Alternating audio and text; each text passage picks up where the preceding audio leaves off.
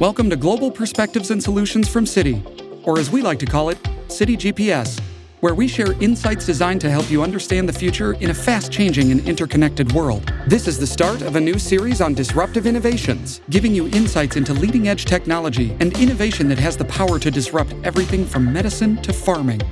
Here's what you need to know about vertical farming.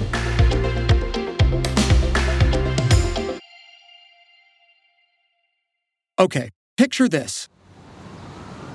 The UN projects that the world population will grow from around 7.5 billion to around 9.7 billion by 2050.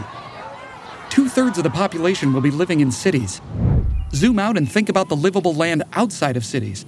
About 50% of that land is used for agriculture, and according to the UN, food production must increase by 70% by 2050 to feed the world. So we may be stretched for space for our future food needs, but this is where the power of automated vertical farming comes in as a potential solution to the increased need for innovative food production. First off, let's talk about what vertical farming is.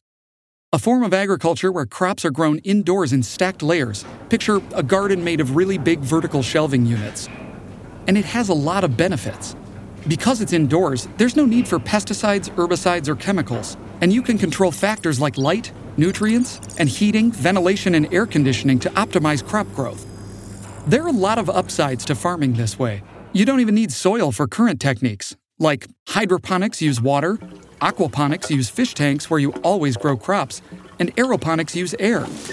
And since none of this is dependent on weather, these vertical farms can run all year round, which really ups their productivity.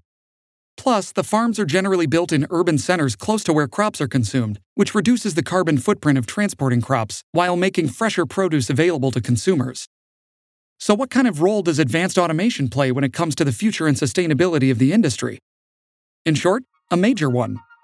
Even though the idea of vertical farming is pretty modern, the recent advances in automation like robots and AI have made it even more scalable and profitable. The industry was worth about 3 billion in 2020 and could grow to 7.3 billion by 2025 and 25 billion by 2030 with the help of new technology. Not only that, but automation allows modern vertical farms to use up to 95% less water, potentially 99% less land, and 70% less fertilizer compared to traditional farms, which helps us make progress towards the UN's Sustainable Development Goals.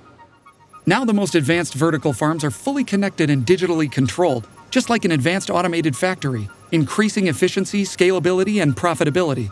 However, vertical farming automation is still in its infancy. Though many vertical farms claim to be fully automated, most are not and still need human labor, which forms an important part of the cost. And many vertical farms are still not profitable. As vertical farming technology advances and more operations are automated, their scale is widely expected to increase, and their costs are expected to fall. Growth of vertical farming will have an impact on companies that supply technology and automation equipment. For example, lighting and lighting controls play an important role in increasing the efficiency and productivity of vertical farms.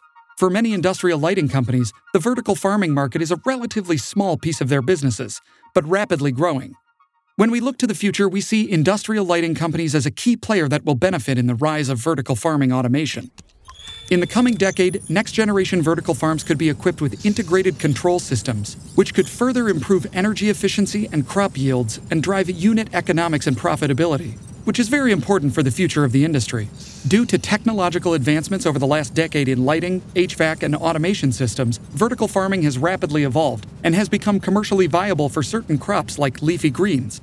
In fact, in July of 2022, Dubai opened the largest vertical farm in the world it covers 30,000 square meters and is set to produce 900 metric tons of leafy greens every year. To put that in perspective, if a standard bunch of kale weighs about a pound, that's close to 2 million pounds of kale.